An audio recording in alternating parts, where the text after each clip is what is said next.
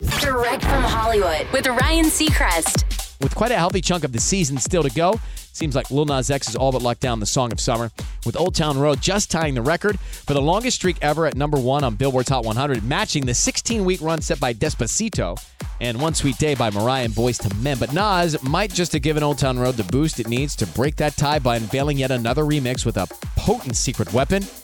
RM, a member of K pop supergroup BTS.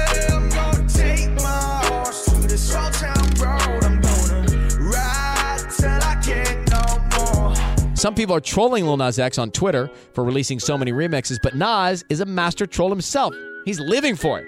We've got the remix up in full on airwithryan.com. That's direct from Hollywood.